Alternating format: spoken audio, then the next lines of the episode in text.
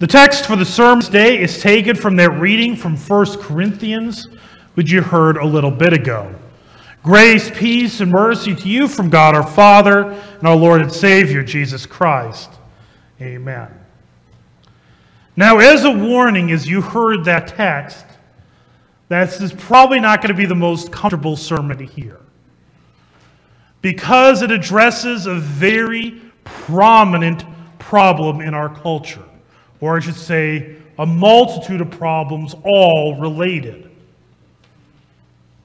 See, Paul is writing to the church in Corinth.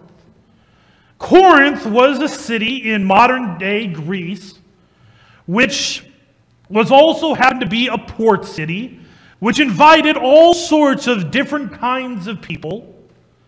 And it was also the home to the temple of Aphrodite, the goddess of love. As a consequence, it was also home to about 1,000 temple prostitutes. The city was full of perversions. And because the city was full of these perversions, so was the church in Corinth. Issues that Paul had to address.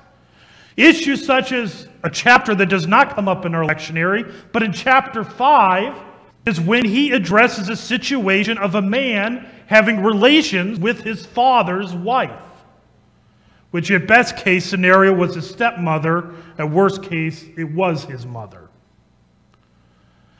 Later in the 1st Corinthians, Paul would address the issue of homosexuality, which yes, was very widespread in Greco-Roman culture. When Paul wrote in his letter to Ephesus, that husbands are to love their wives, that was considered a radical statement. Because in the first century, husbands weren't expected to love their wives. Wives existed for one purpose, to have babies. In first century Greco-Roman culture, the most desirable mate was not a woman, but young boys. That was the world to which Paul was writing. Homosexuality was widespread and rampant. And so he addressed it. And then you have the text that you heard today, addressing the problem of prostitution that was widespread in the city. Very, very easy to connect the dots to our own culture. Our own culture has become perverse. Exceedingly so. I was just thinking about it a few moments ago that in 2008 presidential election, at that time, neither of our presidential candidates supported gay marriage. The last election, both of them did. How much has changed in 10 years? Now, granted, one of those in 2008 changed their mind, but still, shows you what changed in 10 years. We think there's a great analogy by C.S. Lewis. He said, imagine you find yourself in a hall, and in front is a stage with a curtain, and there's people sitting in their chairs, all very, very intently watching the stage to see what would happen. And so they're sitting there, they're getting excited, and then the curtain gets pulled back, and there it is. And they are starting and hooting and hollering, and what it is a plate of steak and potatoes. What would you think went wrong with that society? Well, there's one of two scenarios as to what's going on. Either the society is famished, or they're gluttonous. One of those two. Hunger is an appetite. God also gave us an appetite that is designed for the procreation of children. He gave an appetite that was designed for being fruitful and multiplying. And yet we do live in a culture where people go and see on stage members of the opposite sex doing those very things that create the hooting and hollering. We live in a culture where you don't even have to go to a stage. You can access it readily on your computer or your smartphone or wherever.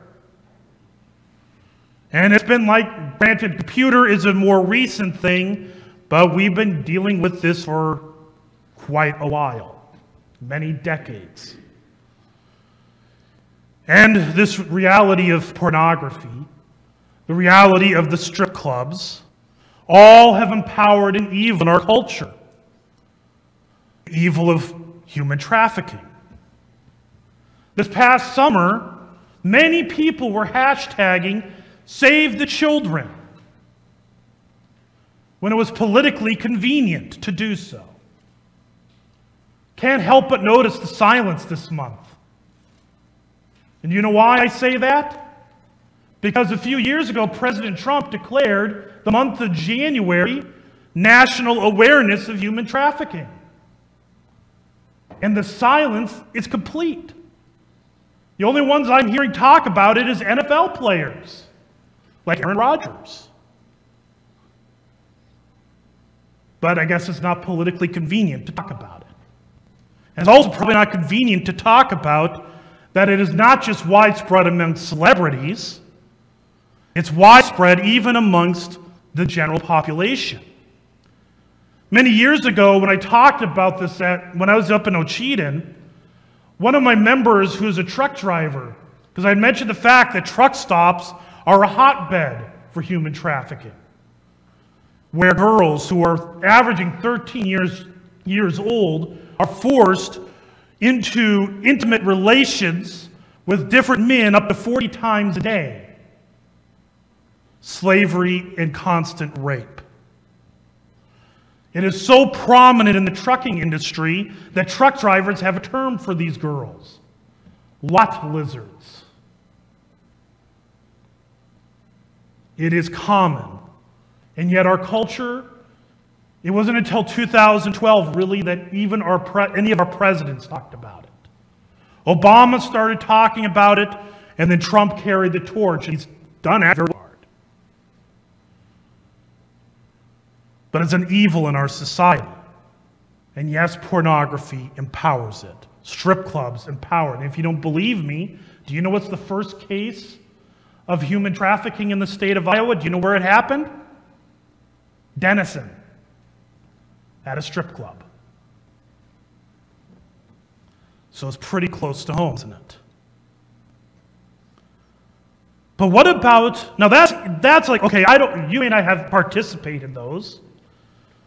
But what about some of the other sexual immoralities in our culture? Sex outside of marriage is widespread, even though we have over a century worth of evidence showing that it is bad for the relationship. It's still pursued. CNN, do anybody think CNN is like the big pro-Christian news network? Anybody think that? But even CNN has had feature articles talking about how it is damaging, in particular, to women. Because of the psychology that is involved with it, it gives power over the man. From the man over the woman. Makes her extra susceptible to domestic violence. Cohabitation. Living together prior to marriage. In the United States, 83% of the United States population considers this to be acceptable. They actually found that right now, for the first time in history, more adult Americans have cohabitated outside of marriage than have been married. First time in U.S. history. Even in spite of the fact that, again, data shows that living together prior to marriage, your divorce rate goes up anywhere from 33 to 50%. Because the very act of doing it is showing a distrust of the individual you're going to marry one day. because you're not willing to take that risk of living together after you say, I do. You want to test the waters. And then there is just the simple fact, here's the quote, we know what sells, don't we? We know what sells. It feeds into our lust. Jesus said that if anybody has ever looked lustfully upon another, they are guilty of committing adultery with them in their heart. So our culture feeds upon our lustfulness. Marketers, movies, TV shows all feed into it. The sexual immorality that plagued Corinth plagues the United States of America as well. And what are we called to do? Repent. To come before our Lord and confess our sins unto Him. To repent because we have failed to honor Him. As He says, as Paul says, you were bought with a price. Glorify God in your body. This we have failed to do in many and various ways. To honor our body that was bought by the blood of Jesus. And so we're called to repent. Confess our sins unto Him. Confess that we have failed. And pray that God would enable us and lead us to be ones who glorify Him in our bodies. Because the temptation say, well, you just got to tell you that you could get this straight on your own power, of your own ability. Our sinful nature does not want to do what God tells us to do. Our sinful nature wants to live how it wants to live. So we turn to our God in heaven. And by the power of the Holy Spirit, He is the one who enables us to live as He calls us to live. But before He does that, He first tells you, you are forgiven. Whatever sexual immorality it may be, in whatever way it is that you failed to glorify God in your body or in your mind, whatever way it has happened, no matter how great or small, the blood of Jesus covers it all. We began the service confessing sins, which include those sins, and you heard it all the same. And then say, well, those sins are acceptable or those are forgivable. No, all of it is forgiven by the blood of Christ. There is no sin too great, too grievous, to bypass the grace of God. By the blood of Jesus, it is all forgiven. And it's of note that Paul, who writes these letters to the church at Corinth, it is also in that same letter that he would tell them about a blessed meal that they would partake of, where they would be united to the body of Jesus. That they would receive His body, receive His blood for the forgiveness of sins, for the strengthening of their faith, for the enabling of them to be as Christ designed them to be. He gives you this gift to strengthen, to forgive, to renew. And so that He may lead you and guide you to be ones who glorify Him in body. And repentance, that forgiveness does not just mean it gives excuse to live as you wish. It does not mean that you could bypass it and say, well, I'm going to be forgiven anyways. Instead, you look at what Christ has done for you. How He sacrificed Himself on the cross for you. That this sin has been forgiven. Paul said, how could we continue in sin? Do you not know that we have died to sin? And so we are called to rise to a new life. That means if you struggle with something like pornography, get help. There are many, many resources out there. If someone is having relationships outside of marriage. Stop. And if that burning desire is there, get married. You don't have to have a huge ceremony. People have been getting married during COVID, have not had big ceremonies, so you could get away with not having one too. Get married. Go to the courthouse, get your license, come to myself or whoever, get married, and if you want a big ceremony later, you can do that. That is what repentance is. Turn over a new leaf. Walk as Christ has called you to. And when you fail again, come to the throne of grace and receive forgiveness in his name. In Jesus Christ, amen.